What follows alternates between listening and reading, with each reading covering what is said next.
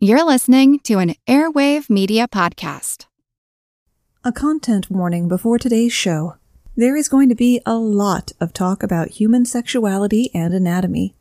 You know I don't work blue, but we're looking at the works of Sigmund Freud, so when I say there's going to be a lot, I mean a lot. This would not be the episode to play in mixed company.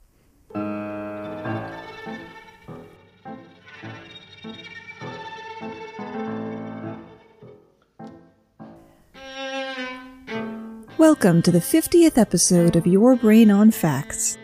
Considering the vast majority of podcasts are abandoned after seven episodes, that's no mean feat. To celebrate, I've brought on a bevy of guest hosts to help me tackle a topic I've been wanting to do since the very beginning the dubious proclamations and legacy of Sigmund Freud. Psychiatry is arguably the least science based of the medical specialties, and Freudian psychoanalysis arguably the least science based of those. The father of psychoanalysis, Freud's impact on 20th century thought is undeniable, even though he got almost everything wrong. My name's Moxie, and this is your Brain on Facts. Mom deserves the best, and there's no better place to shop for Mother's Day than Whole Foods Market. They're your destination for unbeatable savings, from premium gifts to show-stopping flowers and irresistible desserts. Start by saving 33% with Prime on all body care and candles. Then get a 15-stem bunch of tulips for just $9.99 each with Prime. Round out Mom's menu with festive rosé, irresistible berry chantilly cake, and more special treats. Come celebrate Mother's Day at Whole Foods Market. Let's start from the beginning, which is a very good place to start. For some background on the man himself, please welcome our first guest presenter. Hi, this is Emily Prokop from the podcast The Story Behind The Extraordinary History of the Ordinary, and this is the story behind Sigmund Freud. On May 6, 1856, Sigismund Freud was born. He was one of eight children to Jacob Freud, who was a wool merchant, and Amalia Nathanson, who was Jacob's third wife. Although his family were Hasidic Jews, Sigismund, or Sigmund as he became known, didn't practice. When Sigmund was four, his family moved from what is now known as the Czech Republic to Vienna, Austria, where he ended up staying to study medicine at the University of Vienna. He began studying the anatomy of the brain, including the effects of cocaine, before the dangers were as widely known as they are today. He moved away from that, but still used it occasionally for his migraines and as self medication for his depression. He began working as a clinical assistant, then moved on to studying psychiatry. When he met physician and physiologist Joseph Breuer, he learned about hypnosis for use on patients suffering from hysteria. He watched as patients would come into Breuer, get hypnotized, and then were able to talk through experiences they wouldn't have been able to otherwise and at the end, the patients would feel much better. Freud was fascinated with this, and after traveling to study hypnosis some more, returned to Vienna to open his own practice in 1886. He soon realized that many of his patients didn't need hypnosis, though, but that they just needed an open space to talk. It helped that they could lay on a couch and didn't have to see Freud taking notes next to them.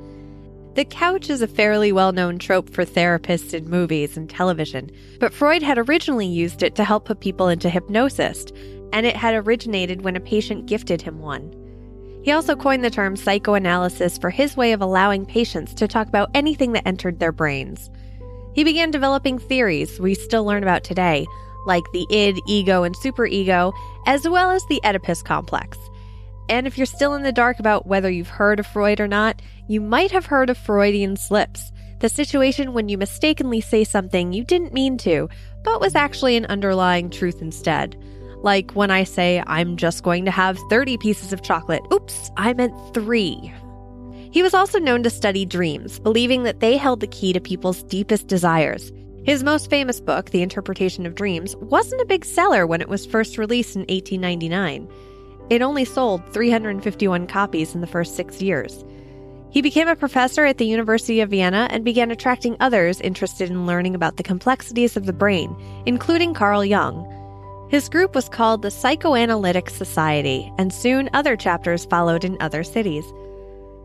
But as World War II loomed, Freud kept him and his family in Austria as long as possible. Although by 1933, Nazis began burning his books because even though he is said to have been an atheist, he was still of Jewish heritage. By 1938, he and his family had run into problems with the Gestapo in Austria and left for England. He had married Martha Bernays back in 1882 and went on to father six children with her. He also began smoking in his 20s, believing the habit increased his productivity, but it became a lifelong addiction, even after doctors found a cancerous tumor inside his mouth when he was in his 60s. His mouth cancer became inoperable, and on September 21, 1939, he asked his colleague and fellow doctor, Max Schur, to end his suffering. He received three heavy doses of morphine, slipped into a coma, and died. Thanks, Emily. If my listener enjoys hearing the surprising origins of everyday items, you'll definitely want to check out the story behind. Sigmund Freud was also a serious polyglot, meaning someone who speaks multiple languages. He had a strong knowledge of German, Italian, Greek, English, Spanish, Hebrew, and Latin making those of us who got a C in high school French look pretty shabby. It's also been said that he was already reading Shakespeare at the age of eight. Whatever else is said today, no one will be impugning Freud's intellectual capacity. Although he didn't keep his Jewish faith, Freud became a particular target of the Nazis when they rose to power. His books were among those banned in 1933, which caused him to snark, What progress we are making! In the Middle Ages, they would have burnt me. Nowadays, they are content with burning my books. After Germany annexed Austria, the Nazis raided Freud's apartment and the Gestapo detained and interrogated his daughter Anna. With the assistance of his friend and patient, Princess Marie Bonaparte, a reluctant Freud fled to Paris and then to London with his wife and daughter. Sadly, Bonaparte could not obtain exit visas for four of Freud's sisters, who would tragically die in the concentration camps. Their deaths were beyond their control, but Freud's wasn't. Freud smoked as many as 20 cigars a day, every day. He was quoted as saying that the cigars were essential to his life, that they improved his work. There's a popular story that one of Freud's students suggested that perhaps his constant need to have a cigar in his mouth meant that he had an oral fixation a disorder that he had postulated, which we'll get into shortly. To this, Freud famously replied, Sometimes a cigar is just a cigar. Except he probably didn't. This deflective response was first documented in 1950, 30 years after it was supposedly said, but there are no other references to it to be found in those three decades. After the discovery of a cancerous tumor inside Freud's mouth in 1923, doctors removed a large part of his jaw. Although he underwent 33 additional surgeries over the next 16 years and had to have a prosthesis inserted to separate his sinus from his jaw, Freud never stopped smoking. So maybe we will question his smarts, just a little bit. In addition to tobacco, Freud was a big fan and proponent of cocaine, even bigger than Eric Clapton. In the 1880s, Freud grew interested in a drug being used by a German military doctor to rejuvenate exhausted troops. He distributed doses of cocaine to his friends and future wife and touted the drug's therapeutic benefits in an 1884 paper on coca, which he called A Song of Praise to This Magical Substance.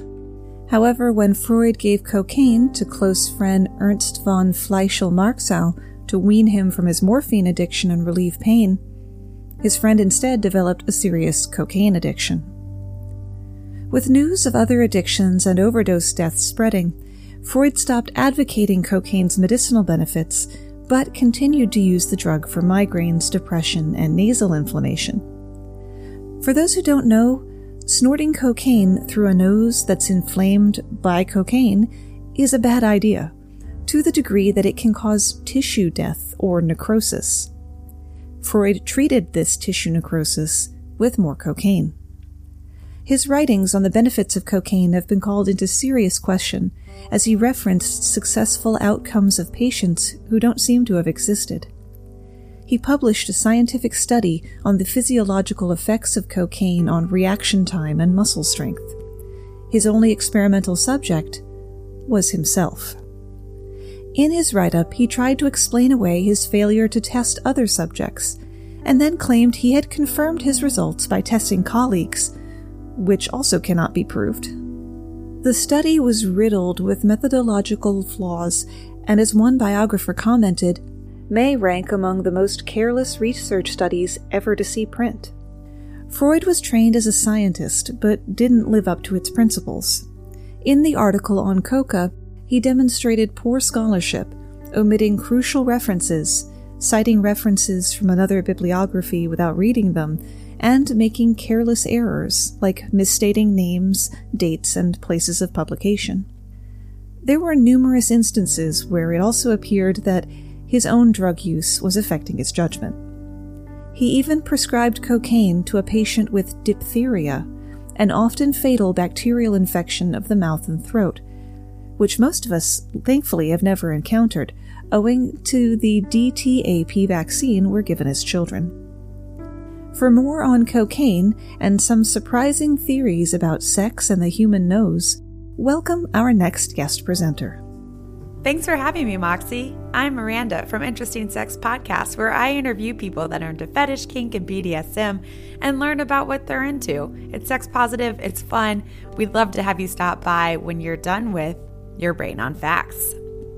I thought healthcare was a wreck now, but imagine going to the doctor in the late 1800s, Vienna. Freud was coming into full swing with his ideas and studies of dreams, talk therapy, and yes, Freud worked with cocaine as a local anesthetic as well as in talk therapy, which honestly might not have been half bad of an idea because people do talk a lot when they're on coke. No personal experience, just saying. So, over 100 years ago, neurological reflexes emanating from the nose, known as nasal reflex neuroses, were considered to be the cause of many symptoms, including symptoms related to the genitalia. Dr. Wilhelm Fleiss found Freud through his papers on cocaine. He was an otolaryngologist. I can't say that word, but he was a doctor dealing with the ear, nose, and throat, head, and neck but he also took an interest in human rhythms and sexual cycles. Fleiss thought the nasal passages had an effect on sleep and chest pains, but then he started linking, along with Freud, the nasal passages with menstrual pain, miscarriages, and psychological disorders, and thus nasal reflex neurosis was born. Freud, being a patient of Fleiss, started sending his own patients to him as well, unfortunately ending in an almost deadly incident with Emma Eckstein. Freud diagnosed her with hysteria and compulsive masturbation.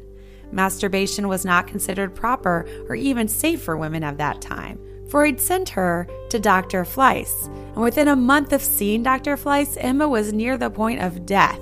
A second opinion doctor checked her out and found gauze left inside her nose. She went into Freud's office with nervousness and a tendency to masturbate and left Fleiss's with half of her face collapsed due to surgery and infection.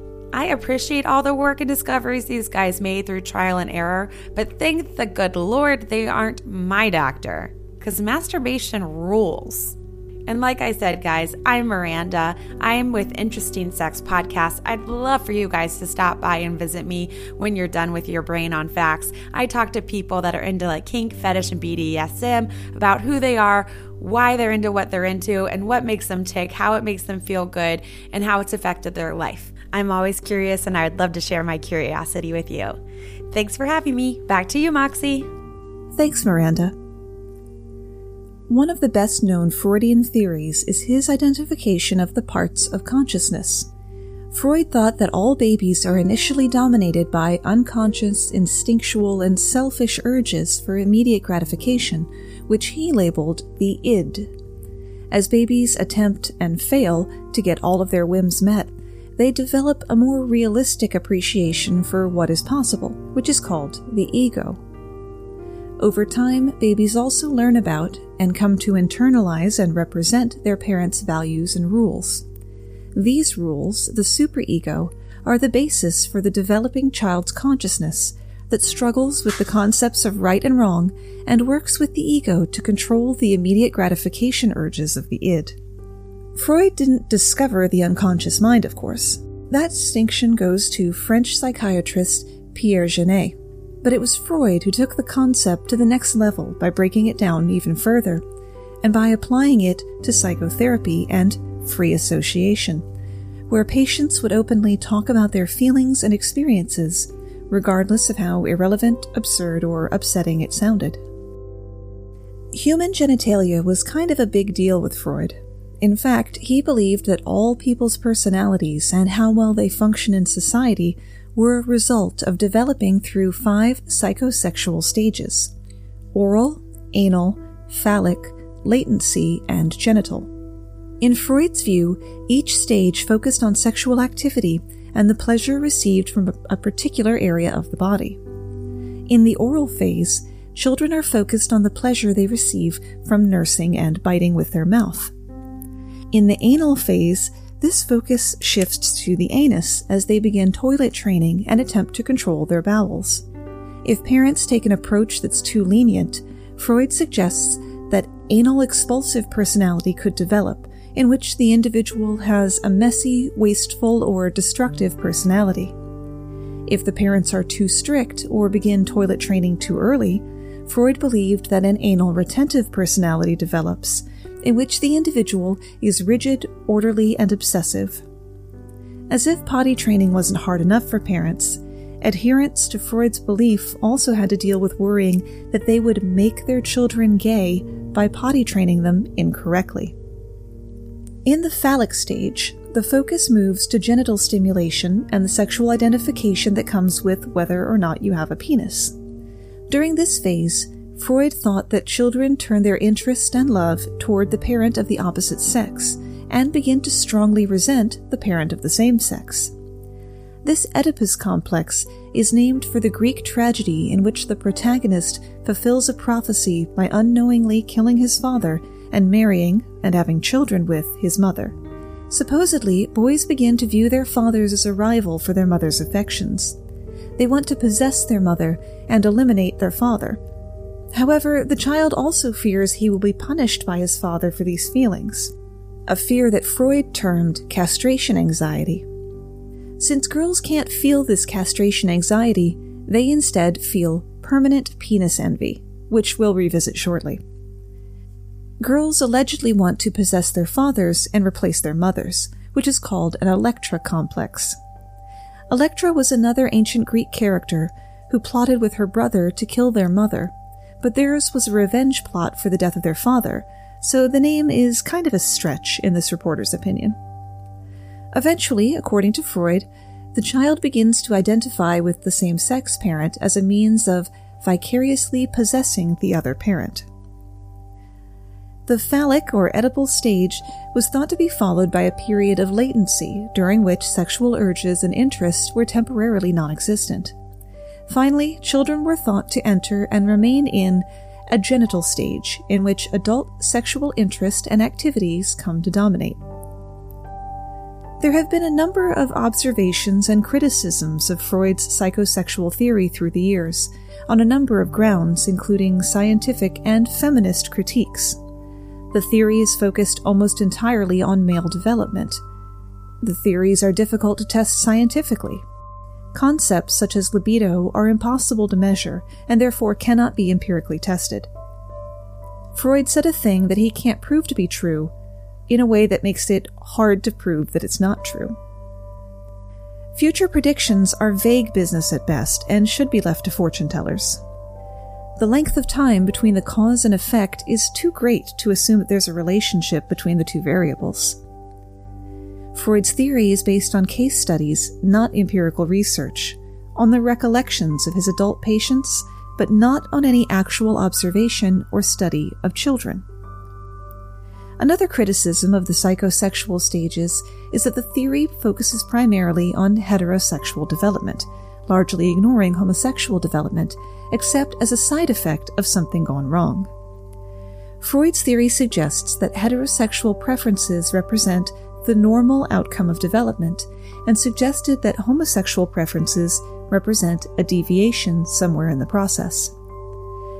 Freud's own viewpoints on homosexuality varied, at times expressing biological explanations, and at other times social or psychological explanations for sexual preference. But to his credit, and dissimilar from many people at the time, Freud did not view homosexuality as a pathology in need of correction. Those psychosexual stages have lent a few phrases to the popular lexicon. For more on that, welcome two of my favorite word nerds. Hi, Moxie. It's Dan Pugh. And Shauna Harrison. We host the Bunny Trails podcast, where we take you on a whimsical adventure of idioms and other turns of phrase. We are so excited to be back on the show, so thanks, Moxie, for having us. Dan, where are we getting started today? Well, we're going to look at two phrases that are often associated with Sigmund Freud. He gave the world a lot of great themes to work with. These days, they're mostly used as comedic devices. Whether suffering from an Oedipus complex, experiencing penis envy, or having daddy issues, people regularly use good old Sigmund's concepts to describe others' behavior. The main thing he did, though, was give us the slip. The Freudian slip, that is.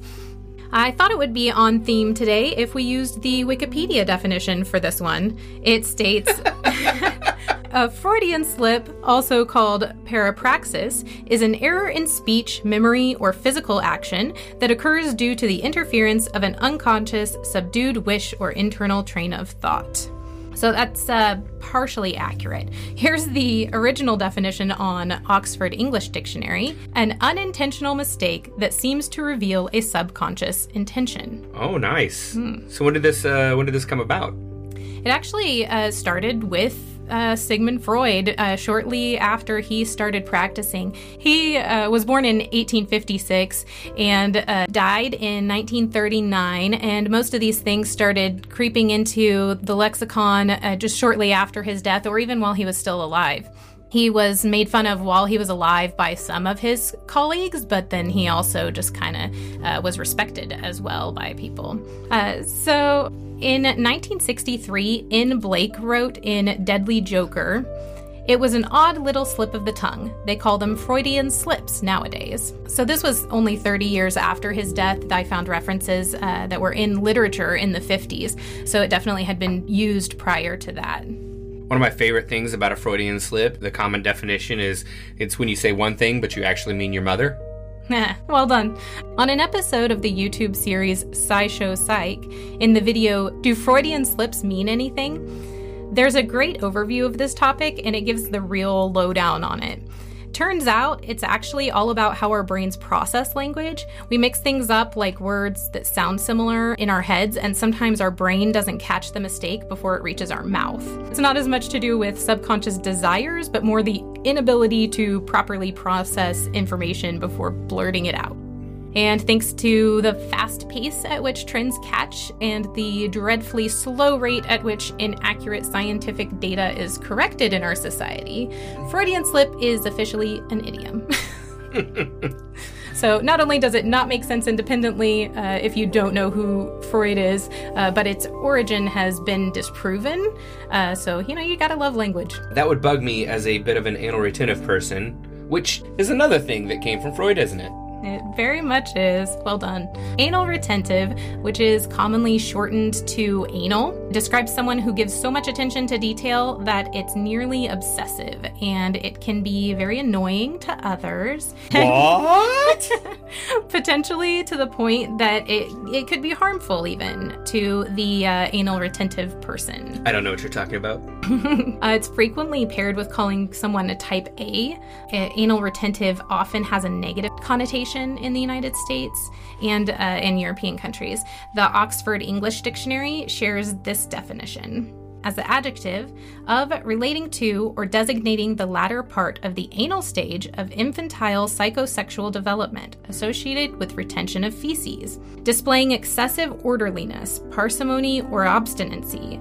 Interpreted by psychoanalysts as the result of fixation at the anal stage, especially its latter part and as a noun, a person who displays these characteristics. Nice. The way to way to be lazy, OED. While it's still usually seen as a flaw, people use the term now to describe themselves, but often jokingly in that kind of self deprecating humor style that we all love. Going back to 1999 and the wonderful movie Dogma, we have it used with a little bit of a funny tone here. Loki says, Never let it be said that your anal retentive attention to detail never yielded positive results. Bartleby replies, You can't be anal retentive if you don't have an anus. And Loki says, Outstanding work. I do love that movie. Well, you can find new episodes of Bunny Trails every Wednesday on iTunes, Spotify, or wherever you get your podcast.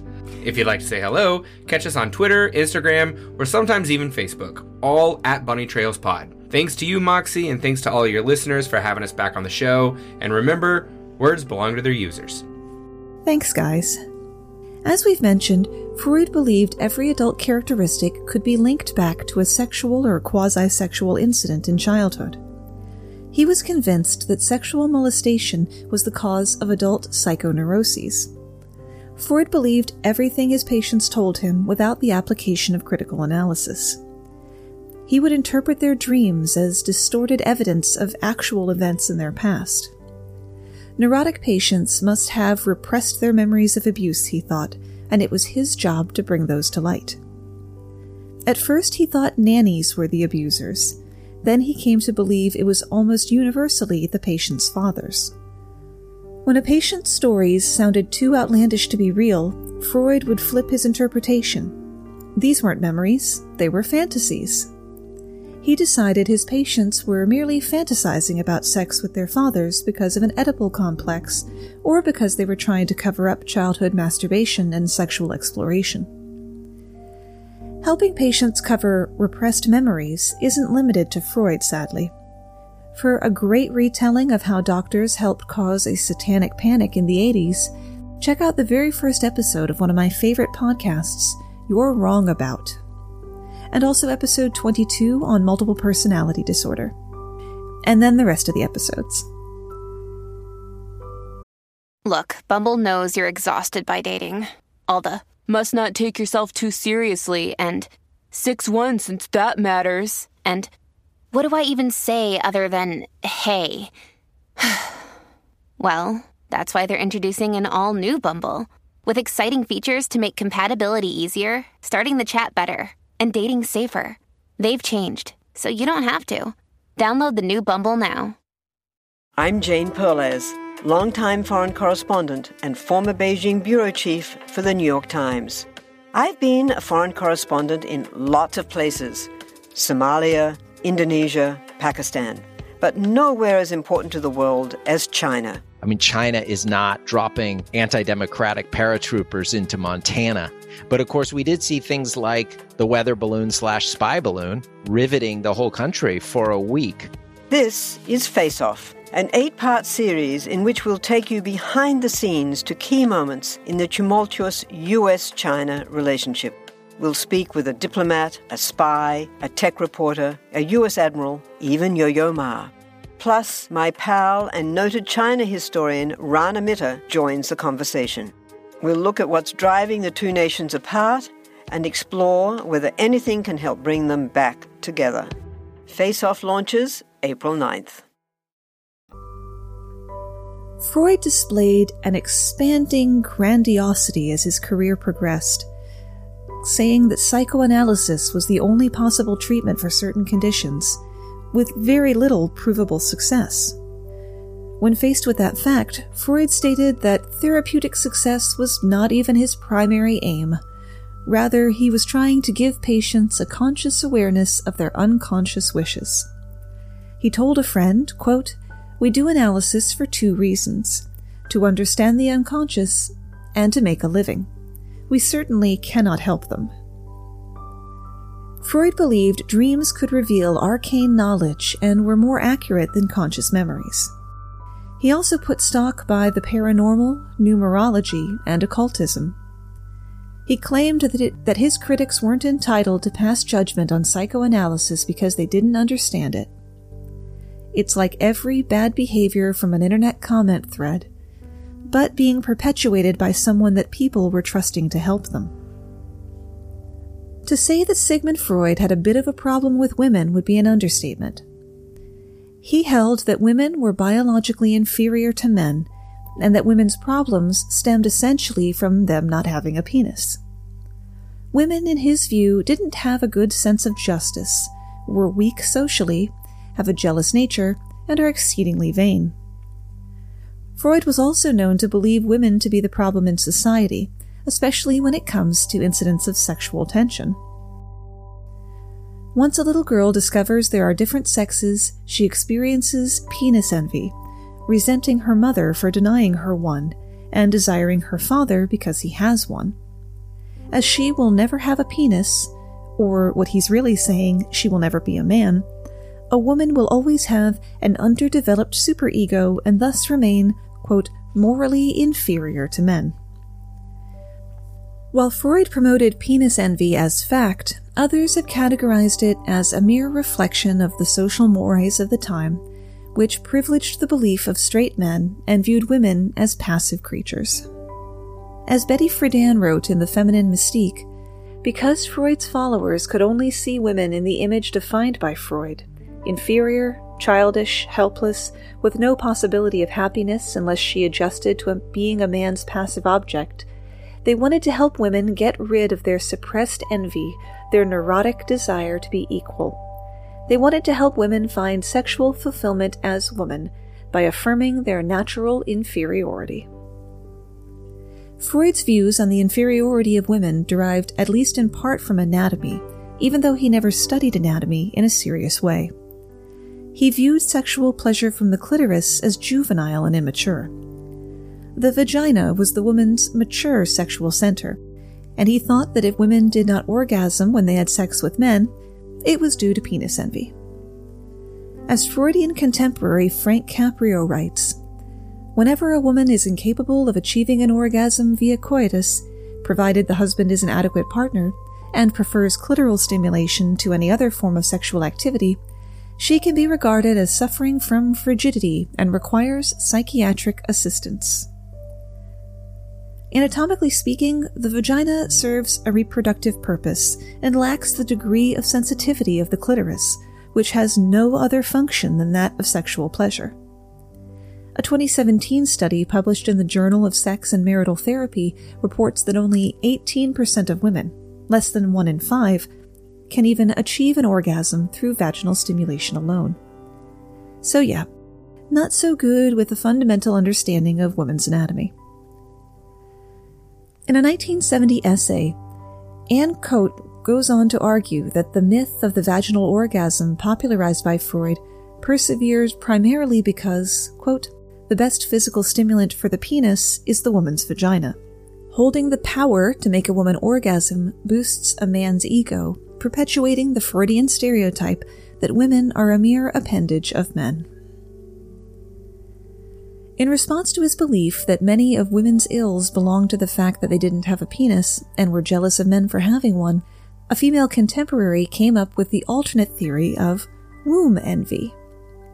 Also known as vagina envy, this is an alternative theory that states that men are actually jealous of women because they do not have a womb and thus cannot create life.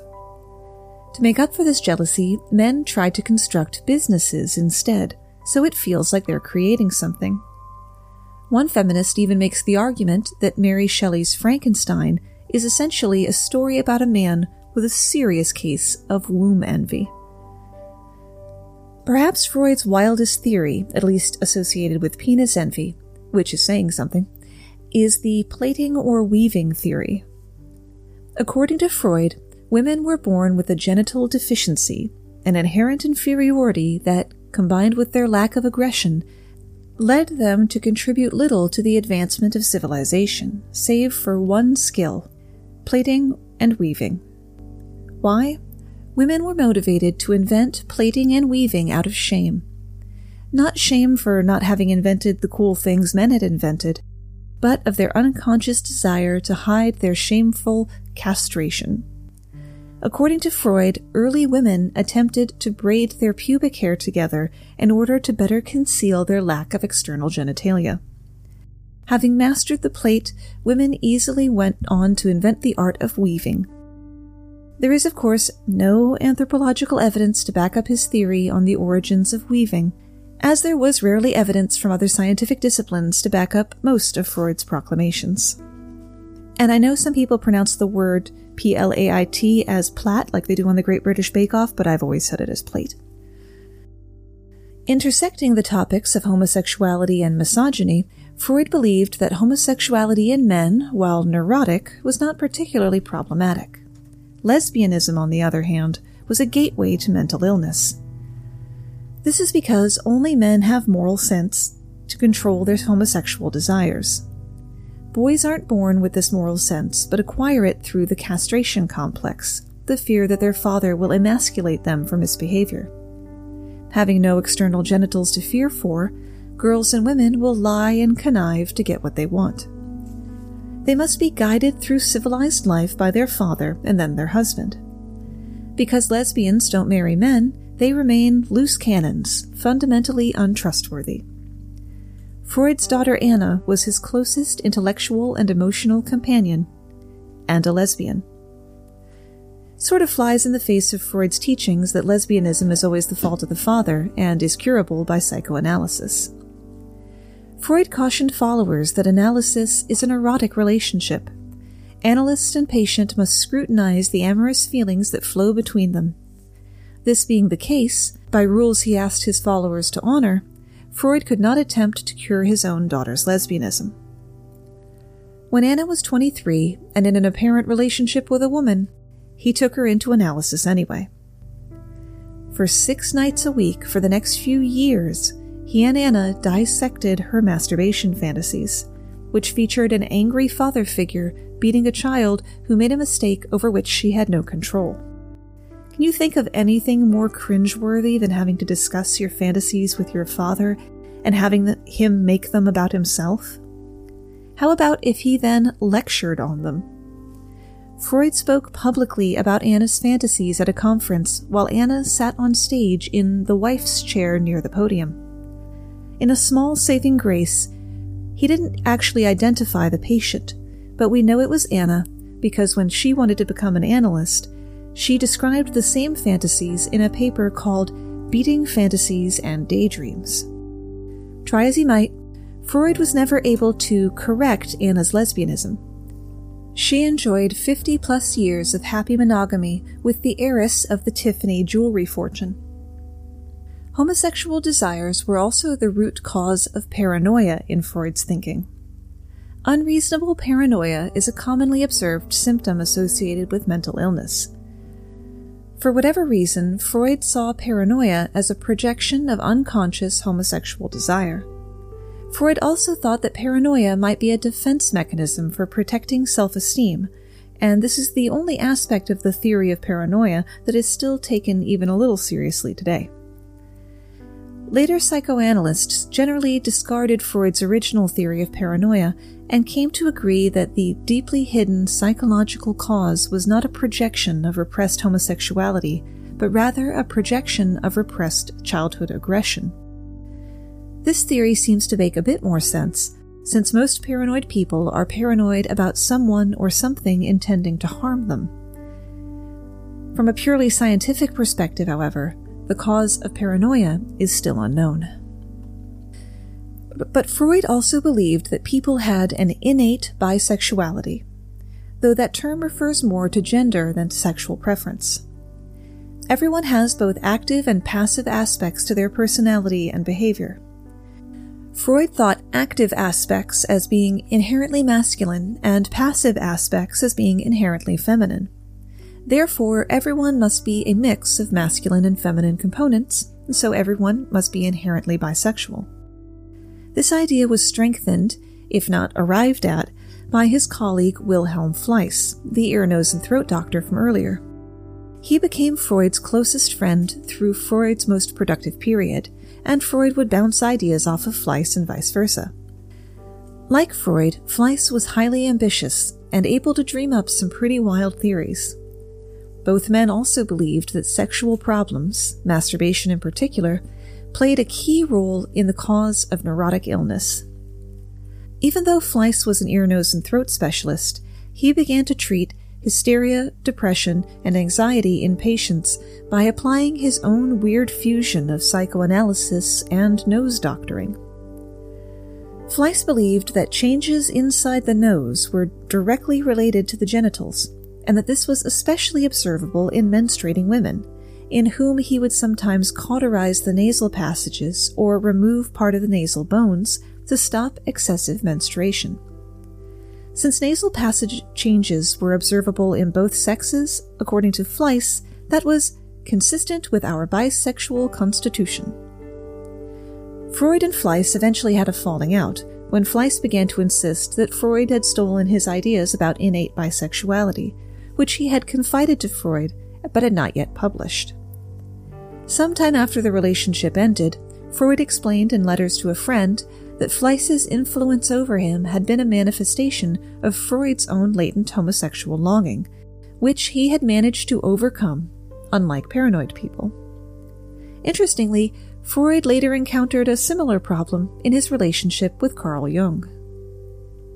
It seems like Sigmund Freud never met a treatment he didn't like, he practiced electrotherapy for at least two years, though he claimed to have soon realized it was a placebo and have promptly stopped using it.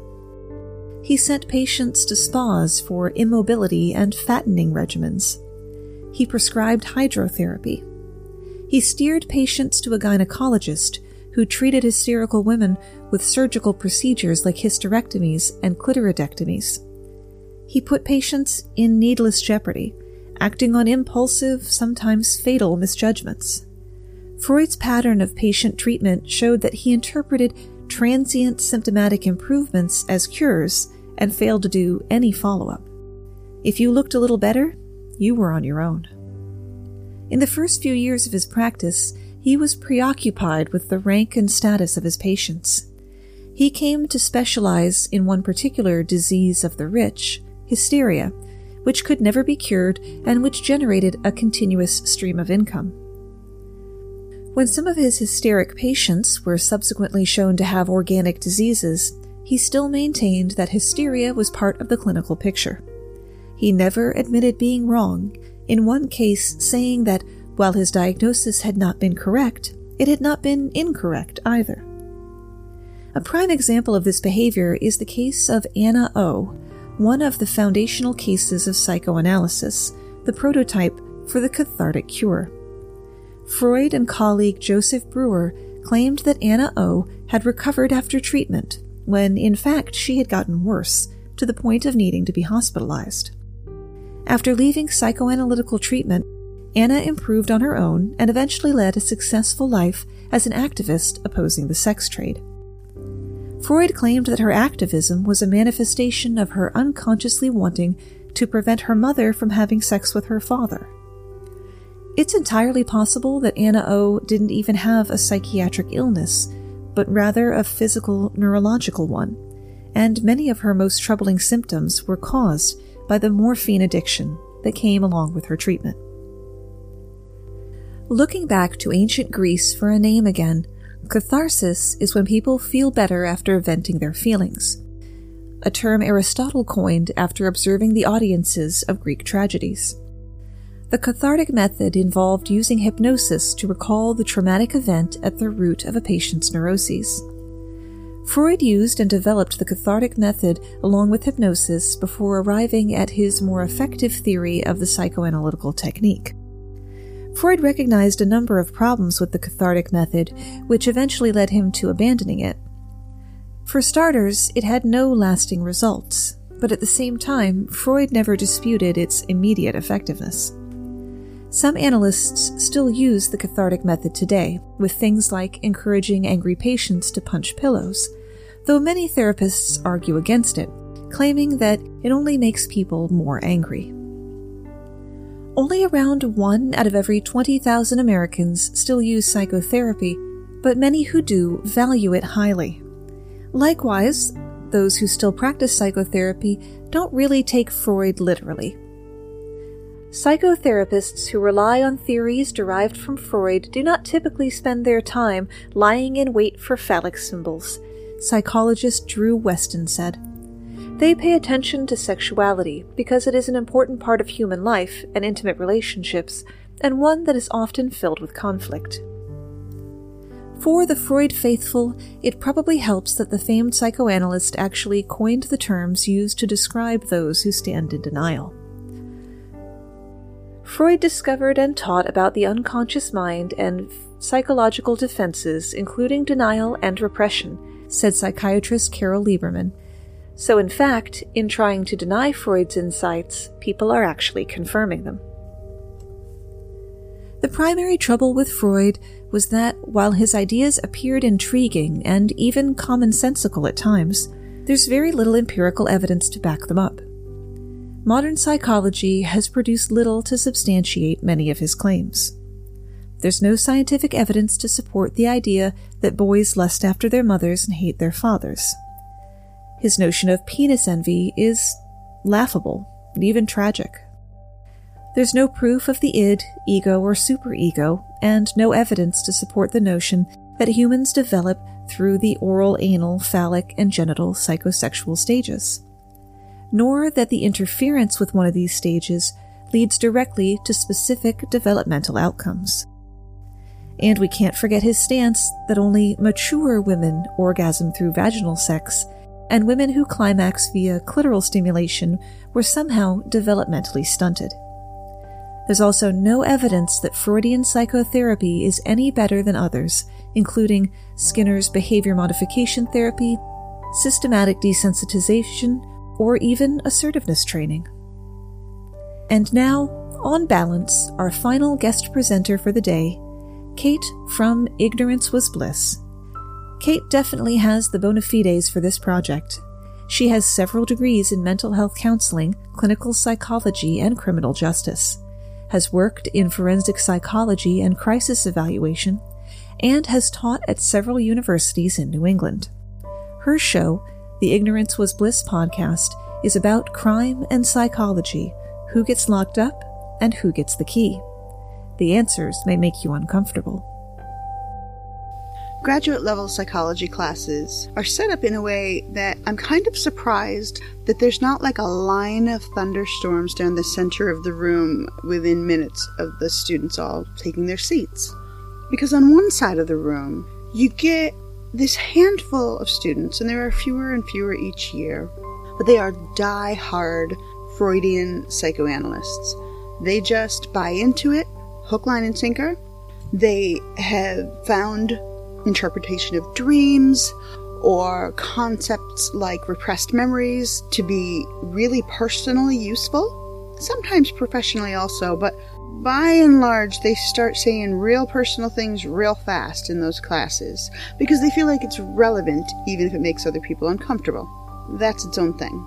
On the other side of the room, you get people who are like rabidly against Freud there is nothing that man could say that was correct. He just wasted tons of money and time and killed ridiculous amounts of trees. They don't want to know what he said. They think he's a pervert.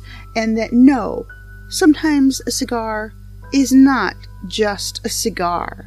It's always a penis and you're always a bad dude. Like, those are the two attitudes, right? That on one side of the room they want to call him daddy, and the other side of the room they want to beat him to death with his penis cigar. It's exciting. So on the days when we have to learn about Freudian concepts, which can be a whole course depending on what level graduate studies you're doing, or it could just be a day, it almost doesn't matter. The tension is thick. And each side of the room often leaves sort of shell shocked a little horrified because it turns out that those who support Freud, they're like, his ideas have held up for 200 years. He knows what he was talking about. He wrote all these books and they all work together well and it makes sense. And so the research holds up. And the professor, whether it's me or whether it's somebody random and not ready for this maybe, or somebody seasoned beyond their years, the head swivels over. You give them the sort of there, there. Look, like you give a child when they're about to realize that Santa Claus might not physically be real, maybe. And you say, actually, his first several books were based on one human being on his thought process about one person, and so it's real in depth. But he never even met her until most of the first book had been written.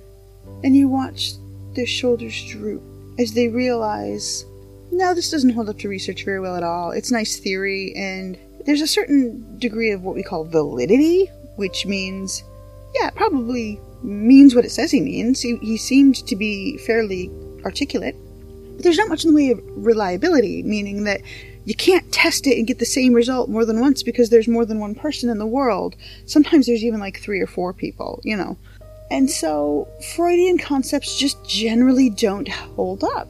The idea of repressed memories is sort of moved through the controversial stage into the yeah, sorry, no phase. It's no longer admissible in most American courts, and it's just eh. The idea of multiple personalities, not a thing, really not. And even the idea of dissociation is not what Freud says it was. And so those were like the big, exciting concepts. And I could talk you through them all, but I don't need to because they've fallen off the shelf. And so the other side of the classroom starts to get smug. Starts to think like, yeah, screw Freud, he'd know what he was talking about. Let's bring on the bashing. And then the teacher kind of flips the head to the other shoulder and now points out to those students that maybe they want to rethink their belief in the tooth fairy because, sorry kids, mm, the problem with Freud is that some of his ideas are so solid and so useful still today. In almost every genre of psychology, there's at least one Freudian concept that if you were to pull that out from under, the whole table would fall over. Uh, for instance, Freud's concept of the ego means of the self. So he he he pictured it as id, ego, superego. So id is your impulse, ego is your sense of self, and superego is like the Jiminy Cricket on your shoulder that tells you what to do and more often tells you what not to do. Well, the impulse thing is there. It's it's a thing, but we, we kind of look at it in different ways than Freud did. And the superego also we look more in terms of culture and in terms of what we are socialized to do and not to do. But the ego, man, he got it right in a lot of ways. And the way that Freud kind of explained the ego, this is your sense of self. It's who you are, and it's how you relate to the world, because that matters, but it's mostly how you think of yourself in relation to the world, if that makes sense. You have to understand who you are to a degree before you can safely navigate social situations on your own, before you can really form long term adult relationships, that kind of thing. You know thyself, right? That's even older than Freud. So, the concept of the ego picture a circle. And in ideal situations, you get a circle like you would draw with a compass. It's solid, it's pretty nicely spherical, it's not too dark, but you can see it. Freud talked about sort of the extremes of if you are too open to outside influences. So if your circle is like a dotted line, or maybe it's not filled all the way in, then that means you don't have adequate defenses against the world. There are ways that the world can get in and mess with your head, and that's not really a safe thing. Like, you want to have a good defense system in place. You don't want to be using it all the time, but you want to have to. If somebody comes on the attack against you and starts telling you terrible things about yourself, you want to be prepared to first tell them to go screw and then to decide like how much of that is accurate and blah blah, okay? So you don't want a circle that's dashed lines or broken up or whatever. But on the other side, you don't want a thick, dark, black line you don't want it bolded. That's no good either because you, then you're too walled off from the world and you're not able to allow other people to understand your thoughts and you're not able to really understand other people, so you're not making careful and solid connections. But it all makes sense and it really is a helpful tool when you're talking to people about why they may need to be more careful around other people or why they may need to let other people in more. And that's all Freudian. Like, that's at the heart of a lot of Freudian concepts and a lot of the rest of psychology. And you just can't function that way. And you watch those anti Freud students just slump and pout in their chairs because it's valid, and we always hate when somebody that we despise makes a valid point. So, at the end of the day, Freud was completely full of it on one side, but really good at what he did on the other. And so that ends up kind of destroying everybody. I don't know if that makes like a rainbow over the thunderstorm or if there's just lightning strikes. I'm not really sure. I'm not going to take the analogy that far. My podcast is called Ignorance Was Bliss. I look at how people do the things they do. What's their story or what's their process? My goal is to humanize, if I can't normalize, people's behavior, whether that means just any given person's story or whether that means talking about serial murder. Are you sure you really want to know? And that's where we run out of ideas, at least for today. I want to extend a big thanks to all of my guest presenters, and especially to my audience for being with me this past year. While it's no small amount of work, it's been my pleasure to produce this podcast every week. Each time I see someone retweet an episode or comment on a social media factoid, it just makes my day. I hope you'll be with me for the next 50 episodes and beyond, as well as for my next big project, a podcast and YouTube channel with my niece called Science with Savannah, age 7. Look for that in the spring. Thank you for listening, and thanks for spending part of your day with me.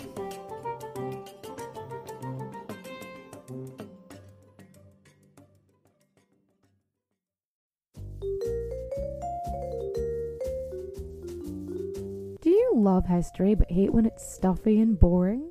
Well, look no further and join me, Katie Charlwood, your friendly neighbourhood social scientist and reader of books, as I delve into unsolved historical mysteries, murders by gaslight, and of course, women who have been misrepresented through all time.